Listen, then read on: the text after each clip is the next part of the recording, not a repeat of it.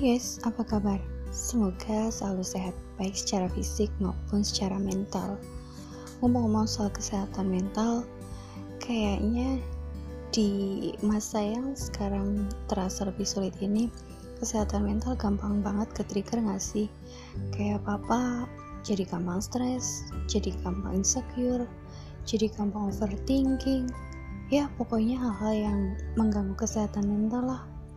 Apalagi buat kita yang udah memasuki usia dewasa atau kalian yang udah dewasa, terlalu banyak hal yang dipikirkan, terlalu banyak hal yang harus dipertimbangkan, kadang membuat kita merasa lelah.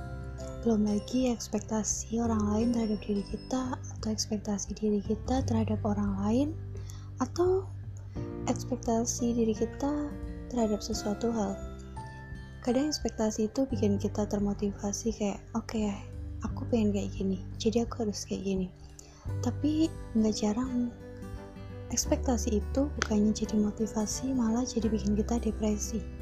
Jadi bikin kita ngerasa kayak, duh gak sanggup, duh mau nyerah aja, dan berbagai permasalahan yang lainnya.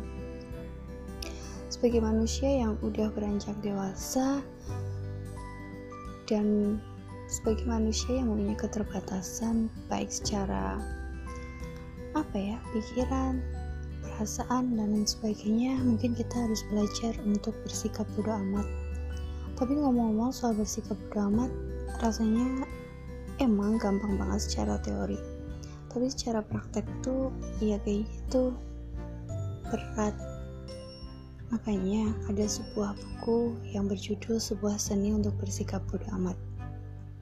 Mungkin buat kalian udah gak asing banget sama buku ini, karena banyak banget berseliweran di sosial media atau bahkan kalian udah pernah baca. Yaps, buku Sebuah Seni Untuk Bersikap Bodoh Amat merupakan buku terlaris versi New York Times dan Globe and Mail yang terbit pertama kali di New York pada tahun 2016. Judul asli buku ini adalah The Art of Not Giving Up. Jadi buat kalian yang mungkin merasa aku harus belajar bersikap bodoh amat terhadap segala sesuatunya, kalian wajib banget baca buku ini. Nah, buku yang aku review ini merupakan buku terjemahan. Jadi mungkin ada bahasa-bahasa terjemahan yang sedikit banyak sulit dicerna buat sebagian orang. Jadi kalau kalian lebih nyaman membaca karya atau buku dengan bahasa aslinya dan kalian paham tentang bahasa Inggris dan lain sebagainya, gak ada salahnya kalian baca versi aslinya. Karena mungkin kalau teman aku sendiri tuh ada yang ngerasa nyaman ketika dia membaca buku versi aslinya daripada dia harus membaca buku terjemahan kayak gitu. Nah, balik lagi ke buku Sebuah Seni Untuk Bersikap Bodoh Amat. Di buku ini kita akan menemukan banyak banget quotes tentang bersikap bodoh amat. Kalian gak akan menemukan motivasi-motivasi kayak, oke, kamu harus berpikir positif, kamu harus begini, begitu. Enggak, tapi kamu akan diajarkan, iya, kayak gitu, kayak judulnya, bersikap bodoh amat. Di buku ini itu kita akan diceritakan bagaimana kehidupan pribadi dari Mark Manson, bagaimana tokoh-tokoh seperti Hiro Onoda, tentara Jepang yang melegenda, kemudian kehidupan bintang rock dunia, ya kayak gitu. Nah, buku ini tuh akan menjelaskan kepada kita bahwa terlalu banyak hal yang dipikirkan terlalu banyak memperhatikan sesuatu atau memikirkan sesuatu hal itu pada akhirnya akan berdampak buruk pada kesehatan mental kita. Ini akan membuat kita terikat pada hal-hal yang bersifat fata morgana. Kita hanya mengejar kebahagiaan dan kepuasan yang fata morgana.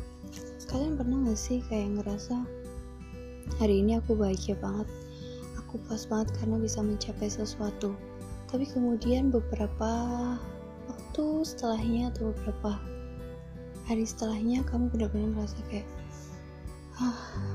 gagal, gak berguna. Iya, karena segala sesuatunya emang berangkat dari rasa bersyukur. Karena kebahagiaan dan kepuasan itu cepat hilang, cepat timbul. bersifat fata morgana, nggak abadi. Di buku ini kita akan diajarkan bahwa hasrat untuk mengejar semakin banyak pengalaman positif sesungguhnya adalah sebuah pengalaman negatif.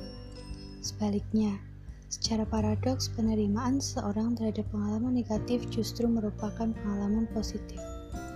Bersikap bodoh amat atau masa bodoh menurut Mark Manson artinya memandang gentar tantangan yang paling menakutkan dan sulit dalam kehidupan dan mau mengambil suatu tindakan. Kalau aku pribadi ya, atau mungkin kalian juga merasakan kadang kayak ngerasa aku harus mengambil sebuah tindakan, tapi kita tuh gak berani mengambil tindakan itu karena kita takut akan konsekuensi di belakangnya, iya gak sih? Kayak kamu misalkan, aku harus melakukan A, tapi kalau aku melakukan A, konsekuensinya akan begini. Kita terlalu banyak mempertimbangkan sesuatu, sampai akhirnya kita tidak melakukan sesuatu, kita tidak mengambil sebuah tindakan. Nah, di buku ini kita akan diajarkan bagaimana cara atau diajarkan cara atau trik-trik untuk bisa mengambil suatu tindakan. Di buku ini tuh ada part dimana dianalogikan ketika kamu mengerjakan sebuah soal atau beberapa soal dan kamu gak ngerti jawabannya apa, kamu gak boleh berhenti, kayak kamu tuh gak boleh berhenti dan terpatok pada soal-soal yang kamu gak ngerti jawabannya, tapi kamu harus coba mulai mengerjakannya biar kamu tahu jawabannya tuh apa, kayak gitu. Jadi emang kita gak boleh diem aja, tapi kita harus mulai bertindak. Nah, di buku ini tuh seni bersikap bodoh amat itu secara garis besarnya ada 3 poin pokok. Yang pertama adalah masa bodoh bukan berarti menjadi acuh tak acuh. Masa bodoh berarti nyaman saat menjadi berbeda. Yang kedua adalah untuk bisa mengatakan bodoh amat pada kesulitan, pertama-tama kita harus peduli terhadap sesuatu yang jauh lebih penting daripada kesulitan. Yang ketiga, entah kita sadari atau tidak, kita harus memilih suatu hal untuk diperhatikan. Yaps, balik lagi, sebagai manusia yang memiliki keterbatasan energi, kita nggak bisa peduli pada setiap hal dari A sampai Z, dari nomor 1 sampai nomor 100, tapi kita harus bisa memilih mana yang akan kita perhatikan, mana yang akan menjadi fokus kita.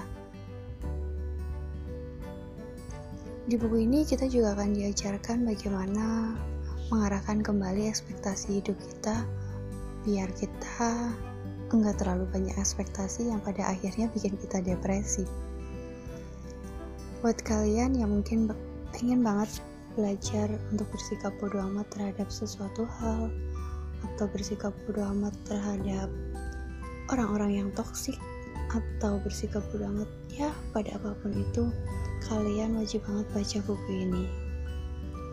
Mungkin buku ini tidak akan serta-merta mengubah hidup kamu, tapi percayalah akan ada kayak sisa-sisa atau residu dari kamu membaca yang tanpa kamu sadari itu akan masuk ke alam bawah sadar kamu dan sedikit demi sedikit mengubah cara berpikir kamu terhadap sesuatu. Segala sesuatunya memang harus berproses, sama seperti bersikap bodoh amat, itu juga ada prosesnya. Mari kita sama-sama berproses untuk menjadi diri kita yang terbaik menurut kita sendiri, menurut versi kita sendiri. Tetap jaga kesehatan, tetap bahagia. Terima kasih sudah mendengarkan podcast Gabut. See you!